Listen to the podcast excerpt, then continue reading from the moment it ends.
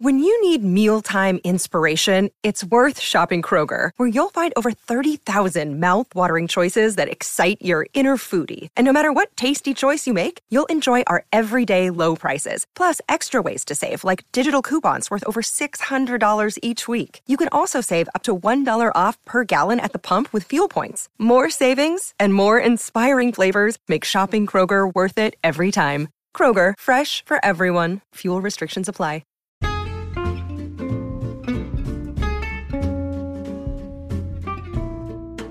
Hey there, welcome to the Tint. I'm your host, Scott Fellman, and it's time for another foray into the world of aquariums from a slightly different perspective.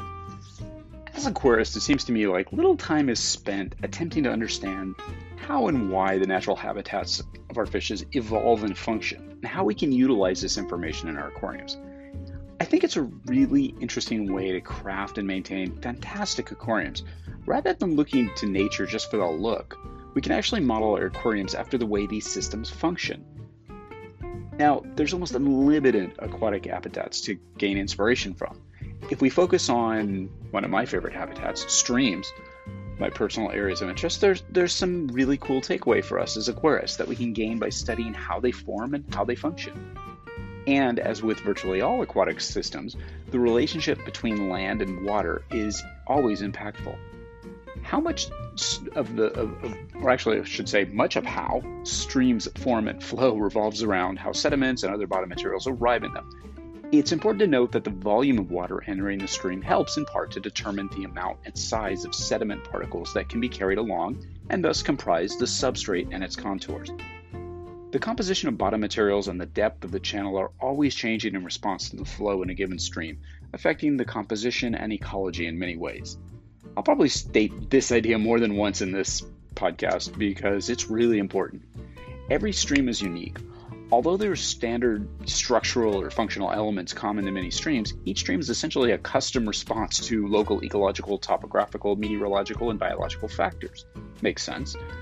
Permanent streams will often have different volume and material composition, usually finely packed sands and gravels with lots of smooth stones, than the more intermittent streams, which are the result of inundation caused by rain, uh, etc., or even so, the so called ephemeral streams, which are often packed with leaves and very lighter sediments, which typically occur only immediately after rain events, which means they usually don't have fish in them unless they're washed into them from more permanent watercourses, which does, of course, happen quite a bit. The latter two stream types are typically more affected by leaves, botanical debris, and branches and other materials like the igarapes, the canoeways of Brazil, little channels and rivulets which come and go with the seasonal rains. And then there's those flooded Igapo forests, forests that I obsess over, as you know. I just called them forests, didn't I? That's funny. Uh, in the overall Amazon region, and you know I was headed back there, right? It sort of works both ways, with rivers influencing the surrounding land, and then the land giving some of these materials back to the rivers. The extensive lowland areas bordering the rivers and, and their tributaries, known as varzeas or floodplains, are subject to annual flooding, which helps foster enrichment of the aquatic environment. We've talked about those quite a bit, haven't we? The materials that comprise the uh, I should say, that materials that fall from trees, which are found in the surrounding habitat, are known in, eco- in ecology as allochthonous material, something imported into an ecosystem from outside of it. Extra points if you can pronounce that on the first try or say it 10 times fast. And of course, in the case of trees, this also includes leaves, fruit, and seed pods that fall or are washed into the water, along with branches and trunks that topple into the streams or rivers. You know, the stuff we obsess over around here. Although many streams derive their food base from leaves and organic matter, there's a lot of other material present that contributes to its structure. Think along those lines when scheming your next aquarium. Ask yourself what factors would contribute to the bottom composition of the area that you're taking inspiration from. Streams and river bottom composition is affected by, as we've said before, things like regional weather, current geology, the surrounding terrestrial ecosystem, and a host of other factors, all of which could make planning your next aquarium even more interesting if you take these into consideration. It's worth a little Google, a little time on the internet studying. And then there's a whole dynamic of water movement. Like, what role does the flow of water determine the ecology of a given stream, and how will it recruit life forms to reside in it?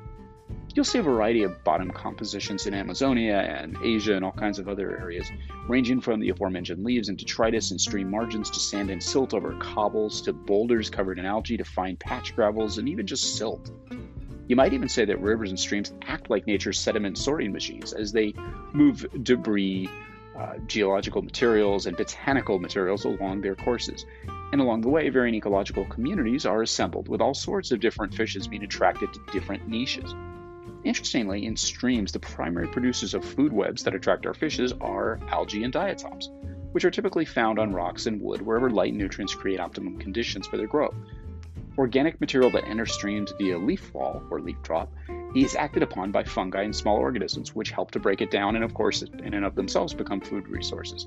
It's probably no surprise then that bacteria, especially those in biofilms, and the fungi are the initial consumers of the organic material that accumulates on the bottom of these streams like the stuff many of us loathe and hate, right? These in turn are extremely vital to fishes as a food source. Hence, one of the things I love so much about utilizing a leaf litter bed is a big part of your substrate composition in an aquarium because I like this stuff. Of course, we talk about that all the time, don't we? Yeah, because it's kind of fundamental. Now, streams which flow over stony open bottoms, free from natural obstacles like tree trunks and stuff like that, tend to develop rich algal turf on their shallow surfaces, their surfaces facing uh, upwards towards the sun. While not something a lot of hobbyists would like to see in their tanks, with the exception of you and Buna guys and weirdos like me, algae covered rocks and stones are entirely natural and appropriate for the bottom of many aquariums.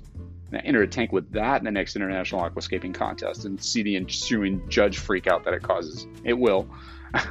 Grazing fishes, of course, will feed extensively among these algal films, and it would be logical choice for stony bottom theme type aquarium when we think about the way nature uh, organizes fish communities, it's almost always as a result of adaptations to the physical environment and, wait for it, food sources.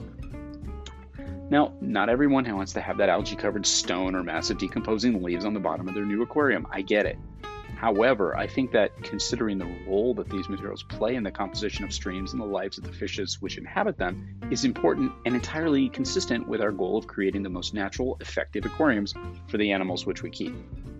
As a hobbyist, you can de- uh, employ many elements of these natural systems in a variety of aquariums, using a number of readily available materials to do the job. And let's face it, pretty much no matter how we scape a tank, no matter how much or how little thought and effort we put into it, our fishes will ultimately adapt to it.